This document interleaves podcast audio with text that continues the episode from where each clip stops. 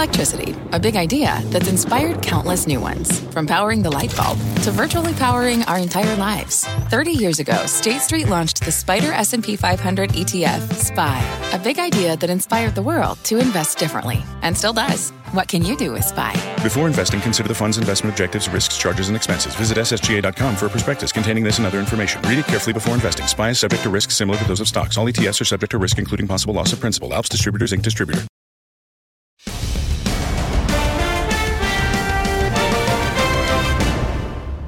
I'm Scott Wapner, and you're listening to CNBC's Halftime Report, the podcast, the most profitable hour of the trading day. We record this live weekdays at 12 Eastern. Listen in. Welcome to the Halftime Report. I'm Scott Wapner. We're, of course, watching the markets as we always do. NASDAQ going for its first ever close above 11,000. We do begin with that story new at noon today. Dan Loeb's Third Point, taking new positions we're learning in Disney, Amazon, a couple of other well-known names as well. Got the investment committee here with me to discuss and debate all of that. And joining me for the hour today, Josh Brown, Jim Lebenthal, Pete Najarian, Brenda Vingiello is the CIO of Sandhill Global Advisors. Jethro Townsend's back. It's good to see him today as well of Advent Capital. He's the CIO. All right, let's get to the news that we're discussing right now. And this is new information that Dan Loeb has taken these new positions in the second quarter, according to his quarterly letter in Disney, Amazon, Alibaba, JD.com. But guys, we're going to focus on Disney first and foremost. Uh, Josh, we can discuss it with you first. I just got off the phone um, with Dan Loeb, who told me the following uh, about why they initiated this position. And then I can go to some things that are already in the letter. He told me there is no close second to Disney when it comes to an entertainment company due to their intellectual property and their motion pictures. He says they have a slate of what he calls tentpole releases. We obviously know the titles that they have, whether it's Star Wars or some of the others, what he considers big, giant tentpole releases, their distribution network. Disney Plus, et cetera. Uh, he, he said as well, some of the commentary, the narrative that's out there about how Disney Plus is being thought of in the context with Netflix. He said they don't have to compete with Netflix. It's not a winner-take-all environment. They just have to take some market share, a market that he certainly thinks is easily split between those two and even some other players. And he also, which was interesting as well, likened Disney to Microsoft seven or eight years ago. You have, um, you know, a, a sort of time-old business, and then you get into new markets, and you're able, in some respects, to reinvent yourself, much as Microsoft has done. We know how well that stock has done lately under Satya Nadella. He sees a similar scenario uh, for shares of Disney. Um, Josh, let me get your take on this, and then I'll quote some more from the letter, but that's directly from my conversation with Dan Loeb a few moments ago. What do you think about the Disney buy? I agree with I agree with all of those comments. And one of the things I've been saying about Disney recently is I really don't think there's anyone left to sell. The, theoretically, if you were a seller of Disney, you've had five months to say they're never going to recover from this pandemic. I want out. The price has been fairly stable after that first uh, sell-off and, and then recovery. Uh, Disney's been trading at a fairly tight range, so there's been ample time for people that thought the pandemic uh, was going to present some existential challenge to the company to get out. They've already done that. Who's left to sell if they're still in it? So I think the Disney shareholder base is now largely made up of people that agree with everything Dan Loeb had to say and see Disney Plus as game-changing for the company, which I think it is as well. Um, and I basically said, I'm going to grit my teeth until the reopening happens, whether it's Q4 of this year, Q1 of next year, the parks will come back people will want to see new movies again. ESPN will have new sports to air. And in the meantime, look at this fabulous asset they've built up, direct to consumer, does not require uh, the cable companies carrying their channel. And yes, it's world class. It belongs on the same um, stage as, as Netflix, and it will be that size in time. So uh, I agree with all those comments, and I think Dan will end up doing well with Disney. Pete, it's interesting to you know to Josh's point about sort of gritting your teeth a little bit and having to wait a little bit.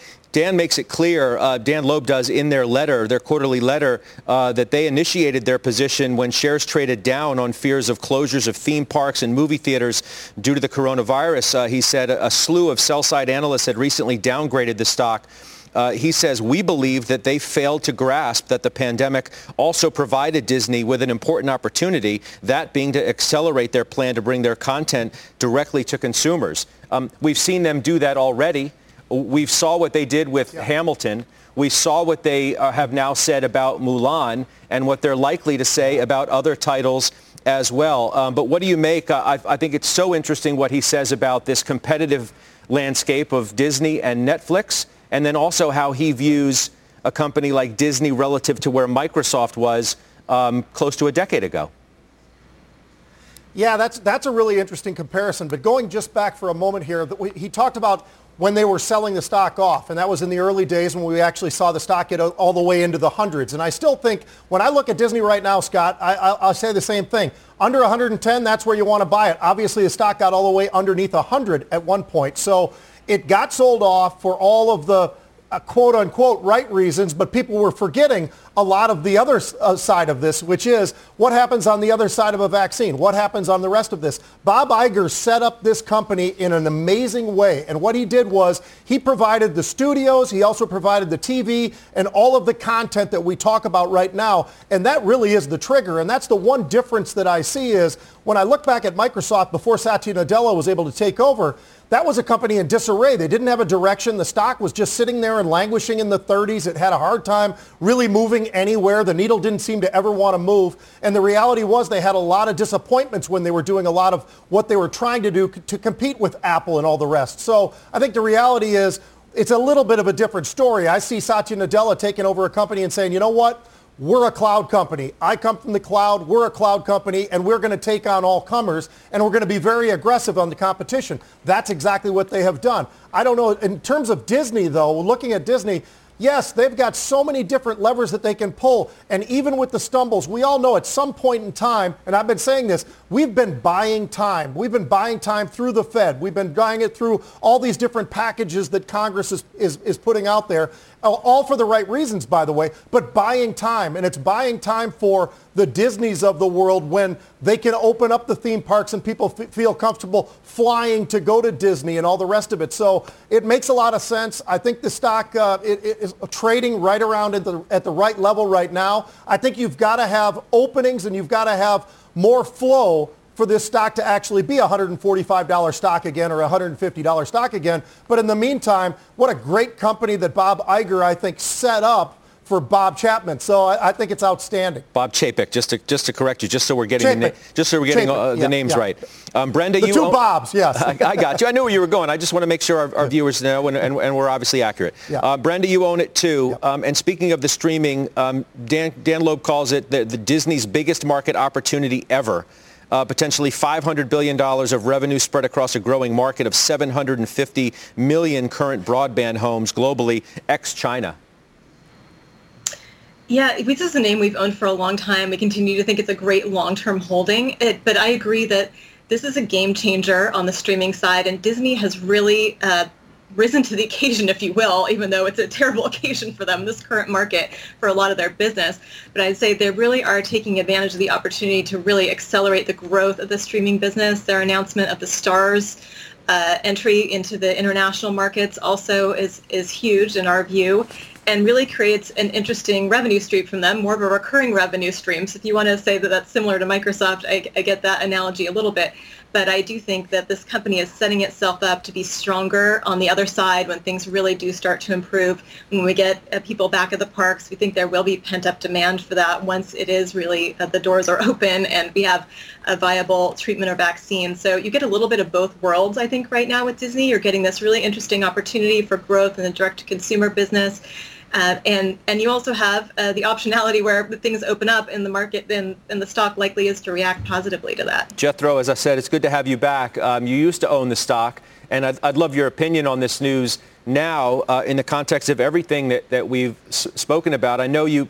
You know, you've, you've focused on technology a bunch, and I, I'm sure you've thought about Netflix in the past. I don't remember if you own Netflix or not, but, but Dan Loeb in this letter goes further uh, in saying in, in, less than nine months, Disney Plus attained 60 million global subscribers, a milestone that took Netflix over seven years to meet. So how do you think about how Mr. Loeb is thinking about Disney uh, relative to some other players? Uh, yes, I mean, uh, thanks for the question, Josh. Yeah, we've been we've been in and out, out of Disney. I mean, I, we've become more constructive on the name. Certainly, uh, as it sold off, the, the evaluation has certainly become more traction, uh, become more attractive. Uh, we do really like the subscriber numbers uh, that they're putting up with Disney Plus. Uh, we think that there's certainly some a tailwind there, so that, that's certainly a positive uh, for Disney.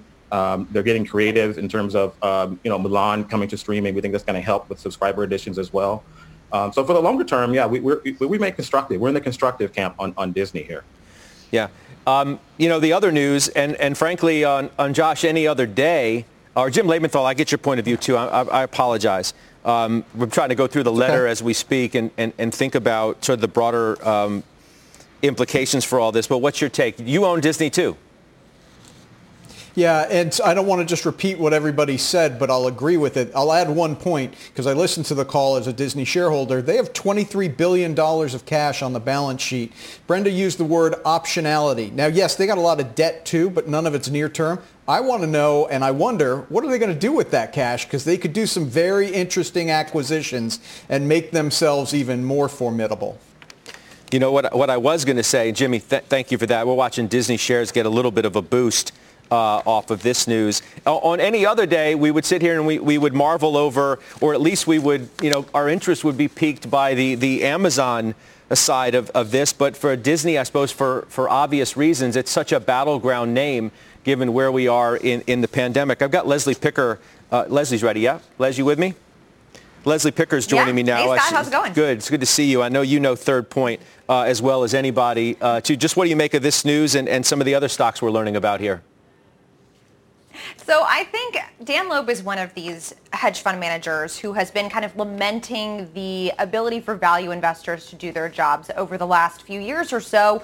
Uh, and this seems like in March, there was really an opportunity for him to get into what he calls, according to the letter, quality companies or compounders. These are companies with good free cash flow, predictable businesses. Uh, but he's been, you know, pretty much avoiding these types of companies uh, because they've been, you know, the valuations have been in the stratosphere over the last few years. So he saw March as an ideal entry point for these, and he was able to ride uh, a lot of them to the upside throughout the quarter. What's really, I'm looking at the Amazon um, commentary, Leslie, in in the note, mm-hmm. and and he, like so many others over the years, have have looked at at Amazon from a distance, if you will as an obvious mm-hmm. admirer of the business itself, yes. but couldn't necessarily get their arms as an investor around the valuation. And then finally just stopped looking at it and went and bought it. Um, I've, I've had that instance, of course, with members of our own investment committee. He says, historically, Amazon was a company we admired that traded outside our valuation range. But in March, they initiated, mm-hmm. this is not a small position, by the way. We initiated a 5% position, and although shares were flat on the year, we believe they were significantly undervalued due to the acceleration of the adoption of e-commerce and cloud computing during the pandemic. Just puts you inside the mindset of uh, who, someone who's been an incredibly great investor uh, over the last decade at least. Yeah, I think the Amazon story is similar with all of his new positions. He, he, it's clear that he really took a step back end of February, early March, looked at how this pandemic was reshaping the economy and said, what types of what types of stocks can I be long uh, that can really benefit from you know this complete transformation, this move toward digital? Amazon's a great example of that because, as he says in the letter, it's benefiting both from the e-commerce side as well as the adoption uh, toward the cloud as more people are working from home. Um, obviously, Disney, he looked at that and said, okay, this is a great way for the company to really accelerate its direct-to-consumer offering. And he said that he really liked the idea of what they were doing with Mulan. Uh, he also took stakes in some Chinese e-commerce companies, Alibaba and JD.com. He said that those those stocks really took a pullback um, over jitters surrounding China's relationship with Hong Kong, uh, but he sees them, you know, poised to benefit from some of this uh, acceleration toward e-commerce. So it's clear that he's really uh, thinking about some of these macro issues, and and what will be interesting to see, and it's important for us to pay attention to, is as we start to come to some sort of res- resolution over the next few years, uh, do these uh, trends stay with us. Um, and it seems like, at least for the for the short term, Dan Loeb believes that they will. Yeah, Josh, I, would love your take on on you know, look, we could wax poetic about Amazon and why the stock has done so well in the times of the pandemic. Um, I, I, don't know that that adds much to that conversation, but Alibaba and JD, and and I don't. I can't remember. Did, you used to own JD. R- remind me. And, and just what do you think of this the, the trade to begin with, or the investment? So we have exposure to Chinese tech through a broader emerging markets sleeve, which we're overweight the the global um, market cap weighting of, of EM. So we've been bullish for a while. Um, I, have been in and out of individual Chinese stocks. I've also traded the um, KWEB, uh, which is a, an ETF of Chinese internet giants. So all of those companies are involved in it. Um, broadly speaking, the rally in Asian technology stocks is the only thing on earth that rivals the rally in U.S. technology stocks. People don't even realize it's not just China. SoftBank is up like 120% from the March lows. SoftBank, the company that six months ago looked like the world's worst investor um, with, with the WeWork debacle. So you've had massive rallies in JD and Alibaba, and I could list 50 other Asian technology stocks if we had time. Um, so I think what's happening is global. And just back to Amazon and this, this idea of like just stop looking at the valuation. You know, people get caught in these very myopic boxes where they say, well, I, uh, the PE ratio is too rich or the price to book ratio. Um, the PE ratio on Amazon in 2015 was a thousand. It was a thousand times earnings at the end of the year.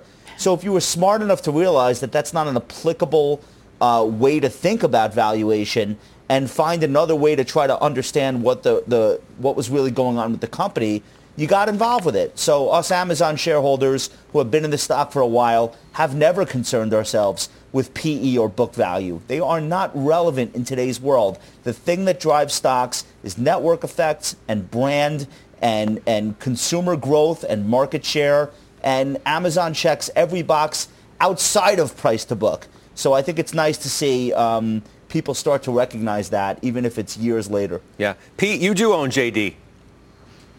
Yeah, I own JD. That was one of those names, Scott. Just last week we talked about that for unusual option activity, actually. And this is a stock that's hit multiple times, but it's a lot of the different Chinese names, to Josh's point, that have been hitting. It's, it's Huya, it's Baba, it's JD. I mean, you go through this long, long list. So it's, to Josh's point, it's not just the American tech companies or the American e-commerce companies or whatever category we want to go cloud it's the Chinese as well, and they have really been reacting very, very well. So we've seen more and more of this, and it seems like it's picked up, especially over the last month or so. But yeah, we're seeing this a lot. And JD, it was over 65 earlier today. It did pull back, of course. The markets have been a little bit wavering around for most of the day, but I think the reality is that a lot of these names just still have plenty of room to the upside. Yeah.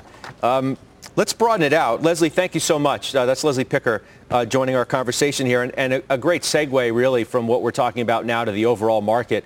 I don't know if you just noticed, Nasdaq's back over 11,000. It's going for its first ever close uh, above that level. Jethro, what do you think about you know when you look at where tech is has come to? Uh, it's pretty remarkable. You know, powered by Amazon and Apple. Is this just going to keep going? I mean, you're, you're right. I mean, it's been quite the liquidity-fueled uh, boom and, and, and prices overall in the market, specifically uh, technology stocks. Uh, certainly fueled by you know the stimulus the stimulus that we've been getting and record amounts, uh, low interest rates, which you know according to Economics 101, we do a DCF valua- valuation tends to inflate asset prices. I mean, we, at these levels, I mean, it's you know these are certainly historical times, so we look at things in a historical context where the valuations are certainly quite high. Uh, and at these levels, uh, I think you got, you got to be more selective. Uh, we become a little bit more cautious here. Um, you know, certainly things could, could stay lofted up for some time, just given the Fed's given a backstop to the markets. Uh, but we think that we're, we're probably going to be facing a increasing period of, of volatility uh, due to seasonality factors as well as uh, the political environment. So we're, we're, increasingly more cautious at these levels. Yeah. Jim, you know, I, have been dying to ask you about, excuse me, about Roku. we're looking at some of these stocks yeah. in our universe, really, that – that have had earnings. Um, you're not in Roku now, but the stock is pulled back. So it had me thinking the natural question as to whether you were ready to buy it back. yeah, so here's the thing. You got to decide whether you're going to trade Roku or invest in it. Um, this is not, from a trading perspective, this isn't where we were in 2019 and 2018 where the stock triples over nine months. Yeah, there was a little run recently, but nothing like what we'd seen in the past. So there isn't enough momentum for me to trade it, Scott. Um, and on an investment point of view, you run into the obvious problem. It's got an 18.5 billion market cap. a billion and a half of sales, growing rapidly, but I don't know how to value that. Now, people are going to say, yeah, but Jimmy, somebody's going to take it over. You know, Amazon's going to buy it. Maybe that happens, but at what price? I think that that's already priced in. So I can't invest in it, and I don't see the momentum to trade it either. So I'm staying away for now. Josh, how do you see Square? They, they had a huge beat. Price targets up today to 210 at Truist. Price target to 180 at Canaccord, 181 at Rosenblatt, and 170 at Credit Suisse. Yeah, this this stock's going higher. The Cash App um, is now an ecosystem unto itself, and it's undeniable all the benefits you get when you own an ecosystem in the technology world, whether it's fintech or any other type. So they have that going on. Um, the the uh, Silicon Valley guys like to call it a flywheel, where you no longer need effort; it just sustains itself. So that's going to keep going. Obviously, it benefits alongside so many other companies we talk about in terms of the pull forward of adoption rates. It's probably three years ahead of what it would be because of the pandemic. Um, so this is a name that I'll just have to say I missed and, and, and let it go. I have other investments in this space. I wish I was in the stock, but I'm not. You know, I also wanted to uh, address kind of the issue. It, it certainly pertains to what we're talking about, about what happens when you're one of these high-flying stocks, whether it's some of the names that we mentioned now or a name on my list like Fastly which you may remember Mike Francesa mentioning last week when, when we spoke with him. A high-flying name that sort of doesn't, doesn't live up to the hype, if you will, doesn't meet the expectations perhaps that are in the market. You can pull up uh, those shares, and I'm wondering if there's a warning sign here, guys, for some of these other names. Um, you know, Jethro, when you, when you look at this, the stock's up 300% over the past uh, three months, and that's before today and Fastly's pulling back hard. You made, uh, the stock's down 20% just about. You made a new buy in a name Cloudflare, which competes directly with this. You can tell me about that in in a second. But just this notion of as the bar continues to get higher and higher, the more difficult it becomes for some of these companies to live up to that hype, if you will. Yeah, I mean, that, that, certainly is a risk, which is something I certainly alluded to earlier, just given the liftoff that we've seen in stocks. Uh, you've got to think about taking some, some of the chips off the table and some of these names that have done well. I mean, certainly with regards to Fastly, it's, it's a very high growth company that sports a very high multiple as well. So I think you have to look at, you know, some of these names that are, you know, high growth that are also geared, geared to some, some pretty powerful secular themes. Um, but you have to have some patience and, and, and be prepared to kind of nibble at these names uh, as they sell off and come to kind of more, more attractive levels. Uh, we know there's been, you know, there's, there's been things written in terms of uh, where we are with regards to the yield curve, uh, steepening and the value versus growth argument. I mean, clearly, I mean, growth has had a significant you know, outperformance relative to value, and the spreads are now at, you know, historic uh, levels, which has sort of been talked about before. Um, you know, there, you know, and again, within tech, there's always going to be names uh, that are geared to some of these powerful themes that are going to present some opportunities during during these sell-offs. Uh, and certainly in the case of Fastly, it's probably a sell-off that was long overdue. Um, but you know, look look to kind of be more constructive uh, at, at, cheaper valuations. Tell, tell, me about this new buy, as I mentioned, uh, of Cloudflare. Yeah. So again, um, in terms of some of these names that are geared to some of these powerful secular themes, uh, we've been accumulating Cloudflare. Uh, we were buying it, you know, in the 20s and, and early 30s in, in, into Q1 and Q2. Um, it has high exposure to some of the secular tailwinds. Think about cloud security, uh, internet content delivery, and firewall protection. Uh, the company does report tonight, so there, you know there's going to be you know some high volatility there. If, you know if there's volatility, some volatility to the downside, we probably look to you know nibble at the stocks some more. LiveRamp Holdings, which I don't think we've ever frankly talked about on this program. It's another new one on your list. Tell me about that. Yeah, LiveRamp Holdings is, is an enterprise SaaS company that offers one of the best customer data management platforms for, for commercial marketing campaigns. Uh, it has a significant addressable market uh, the company's again been benefiting from this secular wave of you know think about outcome-based marketing uh, and advertising and being measurable in terms of ROI.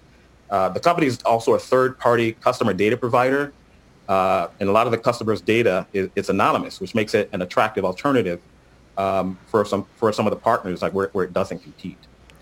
Yeah, you know, this brings me also, Josh. I want to get through this before we before we take a break.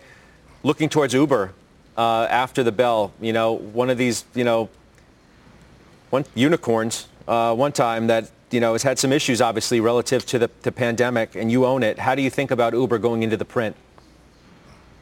So to me, Uber is the same situation as Disney. It's obviously not as seasoned a company and uh, not anywhere near uh, as powerful, and, and certainly doesn't have 26 billion in cash. Um, but it's not as big a market cap. So Uber has this part of the business similar to Disney Plus, which is the food delivery business that absolutely accelerated. Um, and it became very clear that that is now going to become a utility uh, in our economy. But then, like Disney, it's got this other whole other business, the main part of the business. For Disney, it's parks and ESPN, and for Uber, it's rideshare, uh, uh, ride hailing, and that's not coming back uh, anytime soon. And but I think when you look at the share price, nobody expects it to. Like if you were going to sell Uber because you thought they might have an issue with ride uh, ride hailing during the pandemic, you've had five months to do that. So the shareholder base clearly is in this for the recovery. Very similar to the situation with Disney. We know it's not getting better today. We know the second quarter was a disaster. There's almost nothing Uber can say that would make us think it was more of a disaster. That business definitely fell off a cliff, and the food delivery business definitely got a huge assist, and we're all aware of it. So I'm looking at price action more than I'm listening to people's opinions, and price action tells me this stock probably bottomed uh, in the second quarter and I, have been adding to it. I don't, I don't know that tonight's earnings report will be an upside catalyst, but I think a year from now, two years from now, Uber is going to be crushing it, and the moves that they've made during the pandemic are setting up the foundation for that. Again, investors, not traders, investors who are in this stock have decided to grit their teeth and get through this period until we're back to our lives. Yeah. Uh, we'll see what the uh, we'll see what happens with the print. We'll see what happens with the trade um, after that. Uh, again, just recapping our top story uh, today, it's Dan Loeb's Third Point. In the second quarter, initiating new positions, one of those being Disney. We've seen the stock uh, have a bit of a rise during our program as we've discussed that. Again, I did speak with Mr. Loeb just shortly before we came on the air. In the note of his uh, second quarter letter, you can see Disney shares are up there by 1%. He calls streaming Disney's biggest market opportunity ever, telling me he sees it as a Microsoft of, say, seven or eight years ago. We'll have much more on that throughout our program. Coming up next, though, Jethro's got a new short idea.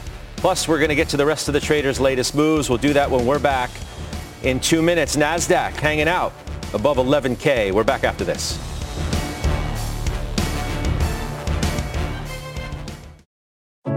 What does it mean to be rich?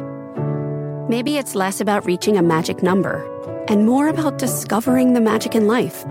At Edward Jones, our dedicated financial advisors are the people you can count on for financial strategies that help support a life you love. Because the key to being rich is knowing what counts. Learn more about our comprehensive approach to planning at edwardjones.com slash find your rich. Edward Jones, member SIPC.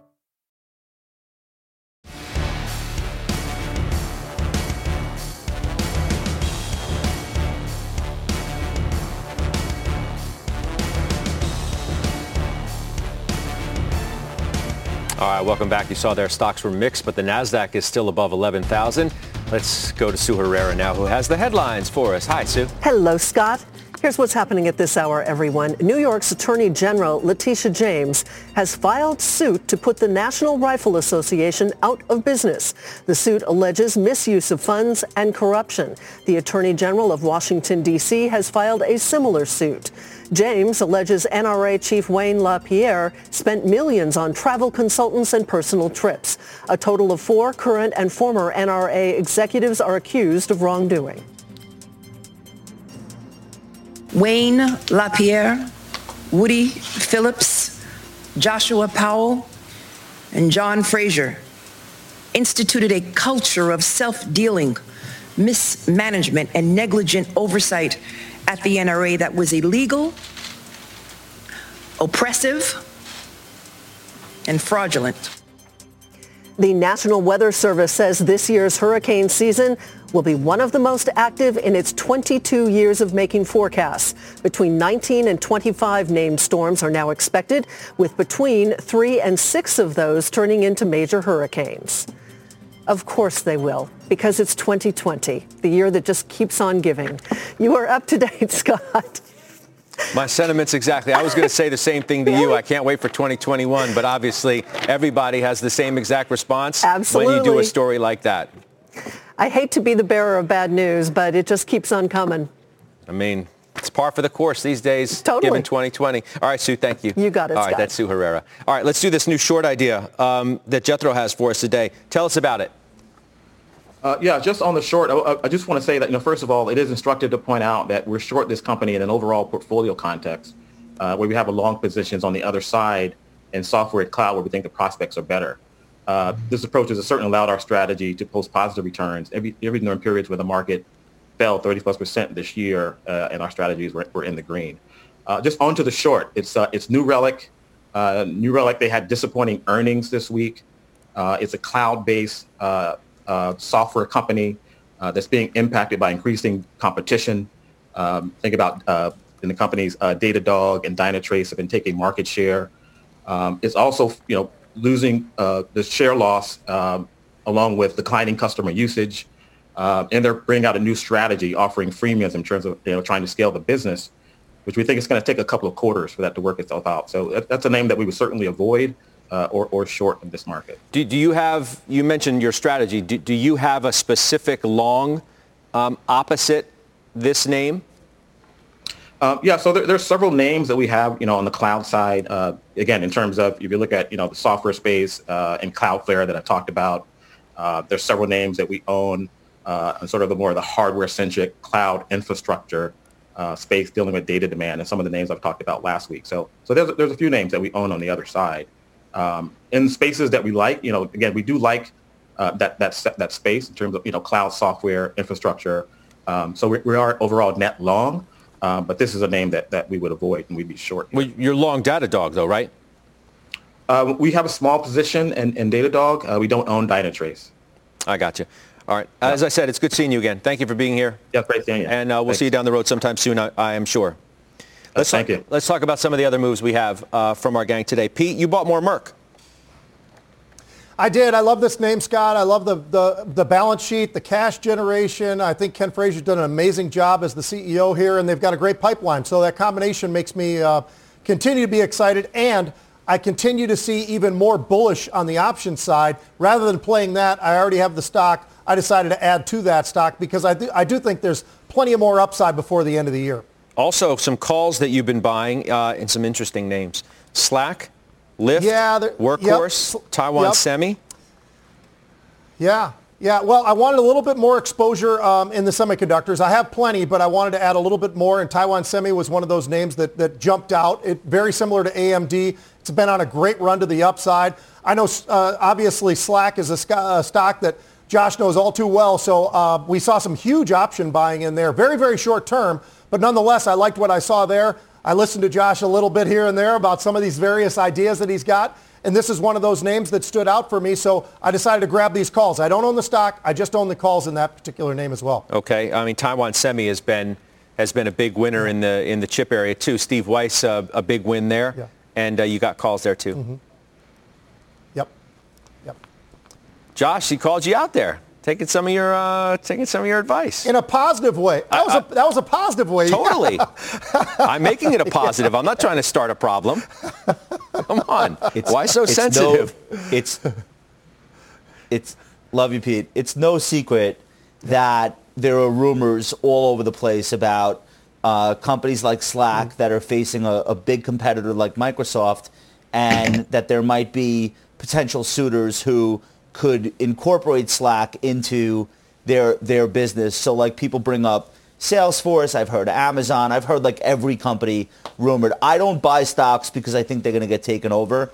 And I don't think that Slack is going to get taken over, but I know that a lot of other people do think that. So it doesn't surprise me to see some short-term speculation in near-dated um, call options. I think that probably happens all the time.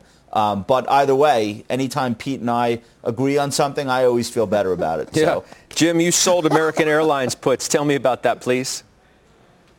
Yeah, first I got to put it into context. This was a hedge for my Alaska Airlines uh, position, which is long, and I just didn't want Alaska to keep getting dragged down by the woes at American. Now, what's changed though, and I got out of this uh, yesterday, is that the government is clearly, it sounds like, clearly going to come back in with more aid to the airlines, which keeps a zombie company like American going. Now, I don't I don't have any malice towards American, but they've got a very big problem. Uh, their debt level is too high. Uh, the, the, equity holders are not going to see any profits for the next several years. And frankly, they're going to be shrinking. I just don't see that this is a good equity long, but I've got to get out of the way when the government is coming in with billions of dollars to prop it up. All right. We're going to take a quick break. We'll come back. We still have Pete's latest unusual activity to do. And up next, though, We'll do that, uh, but first take a look at the uh, S&P sectors. Uh, there's the S&P. We'll call it flat. Good split there. You can always watch or listen to us live on the go as well. A reminder there too on the CNBC app. Halftime's back after this.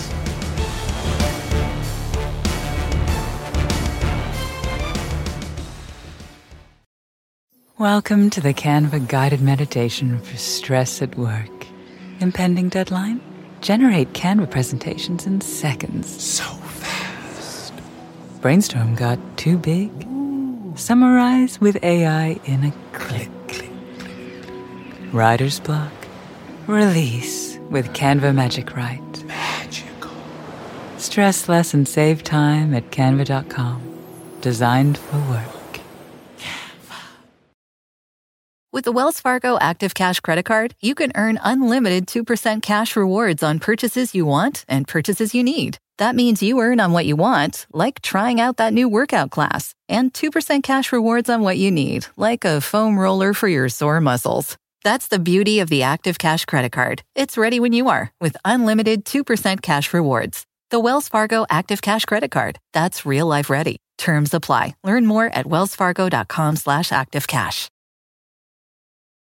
Take a look at shares of Disney. High of the day. That stock uh, almost 130 bucks now. One and two thirds percent higher. Third Point's, Dan Loeb taking a new position in that stock in the second quarter, saying streaming is Disney's biggest market opportunity ever. And that stock is getting a nice bump off of that. Pete, meantime, is tracking unusual options activity for us. You have a couple things you're looking at. Pete, talk to me.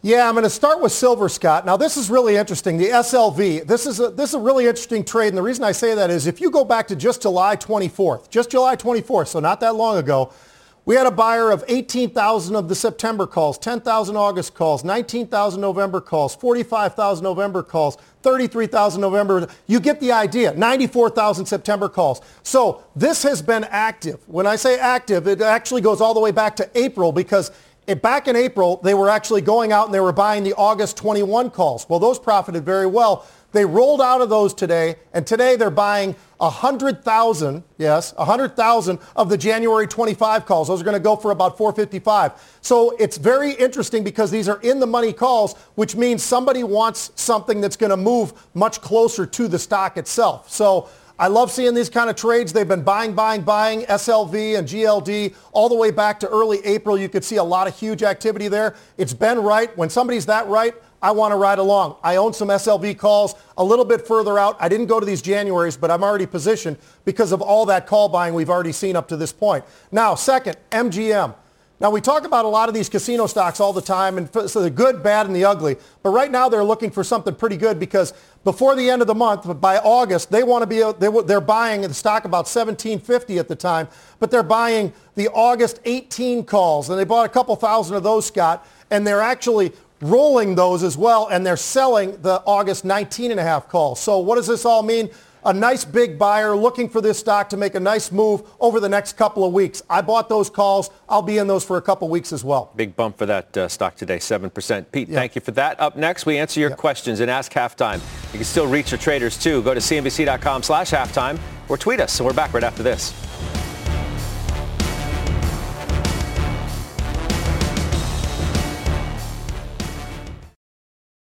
All right, let's answer some of your questions now. Josh, coming to you first from Holly in California. What are your thoughts on Newmont Corporation? Like to get into gold, she says. Newmont, Newmont is like um, one of the blue chips of this market. It's it's the, probably the highest quality name in the group. I own um, I own GOLD rather than Newmont for like a large cap uh, global gold miner that's considered a, a blue chip. Um, but I think both are good. And actually, if you look at their performance year to date, neck and neck, they're with one, within one or two percent of each other. Um, for a little bit more sauce, uh, I'm in AEM, Agnico Eagle Mines, which I think is a faster mover. but they're all going to work at the same time. So I don't think it's that important which one you buy. Okay. Uh, Jimmy, to you, Farmer Jim from Bob in Massachusetts. Jim, I followed you into Viacom CBS a few months back as a dividend play, but I'm skeptical about the business model with Netflix, Apple, Amazon creating their own content and streaming services making cable a thing of the past. Is Viacom CBS a dinosaur or should I remain long? Uh, okay, Bob. Well, hopefully today's results give you a little bit of comfort to stick with it. Um, the CBS All Access streaming uh, uh, platform has 16 million subscribers. That's up 74% year over date, growing very rapidly, well ahead plan. But here's kind of the secret sauce a year and a half ago, they bought Pluto free TV uh, streaming service for 340 million. Now, that 340 million gives them 26 million subscribers that they can advertise the CBS All Access subscription service to. That's a great business model. Stick with this. It's growing right now. All right, Farmer Jim, thank you for that. Pete, to you from Roger in Denver. What about Cryoport? Is it still a buy? I think it is, Scott. It's a very unique company. A lot of people don't know this name, but it's a billion dollar company that uh, the, it's logistics. It's shipping all sorts of different uh, biomedical things across the country. And it's very, very important. I like the company. I met the CEO. I thought the company sounded like a very interesting company that I wanted to look a little bit deeper into. I have and so I own the stock. It does not have earnings yet, Scott, so I don't know when that's going to come around, but I do like the stock. Okay, Brenda, do you uh, from Gary in Wisconsin buy, sell, hold on P&G, Procter & Gamble? This is a really defensive company, and we think there is room in a diversified allocation portfolio for some defensive companies. Um, and this is a very high quality one. Organic growth was 6% during the last quarter, which is almost off the charts for a company of this size. Um, and they're also in the last year of a five-year plan to reduce overall costs. So we think that will likely contribute to margin improvement uh, over the next year. So we continue to like this company. All right, this is a good question, Josh, uh, from Sri in Los Angeles. Is it safe to enter Amazon for the long term after the recent pullback? Um, you know, the stock is stock's trading, you know, pretty elevated levels here. What do you think? Yeah, I'm trying to figure out which recent pullback. Yeah, I know. Maybe I, it's down like two or three dollars. I guess so. I, not, I wouldn't. If I weren't, listen, listen, listen. If I weren't already in the stock, I would not say this is an optimal time to be adding to Amazon. Amazon always gives you a chance every year. They announce a, a big quarter's worth of expenses, or they, they make a big acquisition, or some. He does not care what Wall Street analysts think. So he doesn't operate under a PR umbrella. He operates under what's best for the long term. And when he does that, sometimes stock market gets spooked. Those are the moments that you want to think about entering Amazon with a new position. Not today. Jimmy, back to you. Raymond in Florida. What are your thoughts on Cisco? Is it still a buy? Yeah, it, it is, but I think you got to pair this with your higher growth company. So if you own the FANG stock, Cisco could be something to give you a little bit of a, a barbell for a longer term grower. Why is it going to grow long term? It's not so much the hardware, it's the security and software systems in a, in a work from home connected environment. They're getting some traction, getting some sales growth there. That's what I'm looking for over the long term. All right, Pete from Tyler in New York. What about Canada Goose? Undervalued? Time to get in now? Yeah. I think it's probably a little bit undervalued now, Scott. It's definitely gotten pressed down. It has not had that big snapback like so many other companies that we talk about each and every day, but they're starting to rotate around from where they were, just basically coats to accessories to shoes and all kinds of other areas. I do think that this is a good time to start looking at it because it hasn't had the bounce yet, and I do think we'll see a bounce when we get closer towards the late fall and into the winter. All right, Brenda. Lastly to you, Martina in Florida. iShares Russell 2000 ETF, the IWM, going higher in the next six months. Where should I sell it? Yeah, so small cap has had a nice move recently, but it's still lagging U.S. large cap by about 10% for this year-to-date period. And if we look beneath the surface, it's it's kind of telling when you look at the sector composition because small cap is really not dominated like technology like you would think. It's really dominated by healthcare, industrials, and financials. So in our view, if we do get more of a move based on improving uh, economic outlook, potentially news about a vaccine, you could see a bigger move in the small cap universe uh, because of that composition as a result. So we would stick with the, that holding right here. All right, good stuff. Coming up, the dollar index hitting a two-year low. We'll find out how the futures traders are playing that next move next.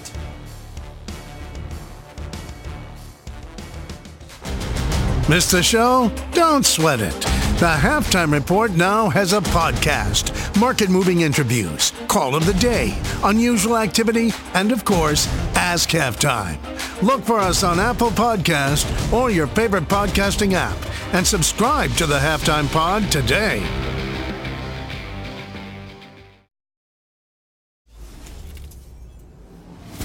We're back on the halftime report. Time now for the futures outlook. The U.S. dollar is now in positive territory after touching a two-year low earlier today. Well, it's dipped negative, as you can see. It's Been weighed down by escalating coronavirus cases, uh, putting the timeline for economic recovery into question. For more on how the futures market is weighing the next move, let's bring in Scott Nations of Nations Indexes. Uh, we've been talking about the dollar a lot um, as it relates to commodities and the trades that you guys have given us lately as well. Is it where do you see it heading? Is the trend going to continue lower? Well, Scott, as you pointed out, lowest level in two years, you got to go back to April of 2018 to find a lower level for the dollar index. But the rest of the world says we're in a recovery. I mean, copper prices are back to January levels. Crude oil has come a long way back. And if you look at iron ore, which may be the best way to look at China, uh, it's at its highest level in a year and way higher than it was, say, five years ago.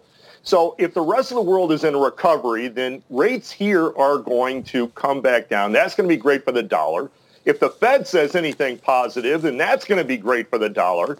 And short speculative positions in the dollar are near their all-time highs. So the way to play this, Scott, is to actually go swim against the tide a little bit, get long. I'd like to get long the September contract of the dollar index, 92.75, just about where it's trading right now my stop to the downside would be pretty stop because we're, again, we're swimming against the tide. 92.45. My target to the upside once we're long would be 93.75. So at those levels, if we get those levels, we'd be risking $300 to make a thousand. But really the Fed is what's going on because they have just crushed rates. And if they have anything positive to say, it's really going to help the dollar. Yeah. All right. Scotty, thank you. We'll see you soon. Scott Nations coming up. Final trades are straight ahead.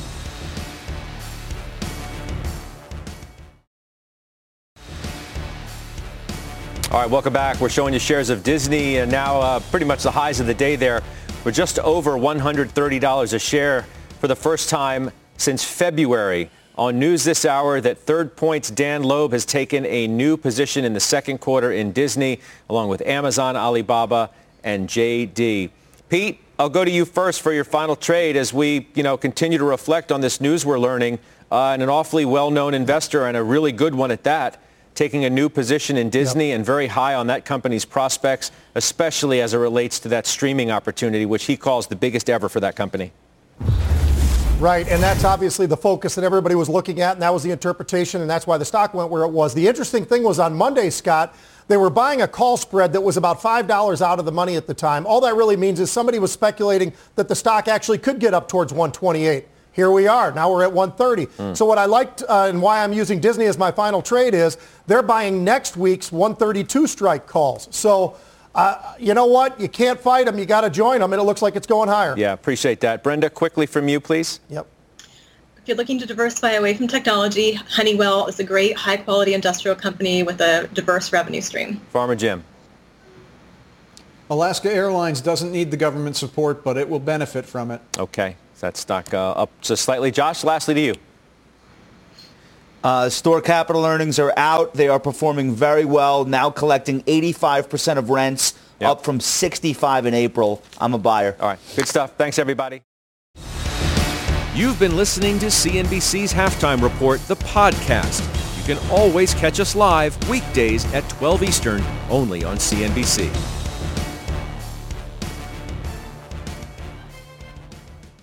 This podcast is supported by FedEx. Dear small and medium businesses, no one wants happy customers more than you do. That's why FedEx offers you picture proof of delivery, packageless and paperless returns, as well as weekend home delivery to 98% of the U.S. on Saturday and 50% on Sunday. See the FedEx service guide for delivery information. FedEx Ground service is also faster to more locations than UPS Ground. See what FedEx can do for your business. Absolutely, positively FedEx.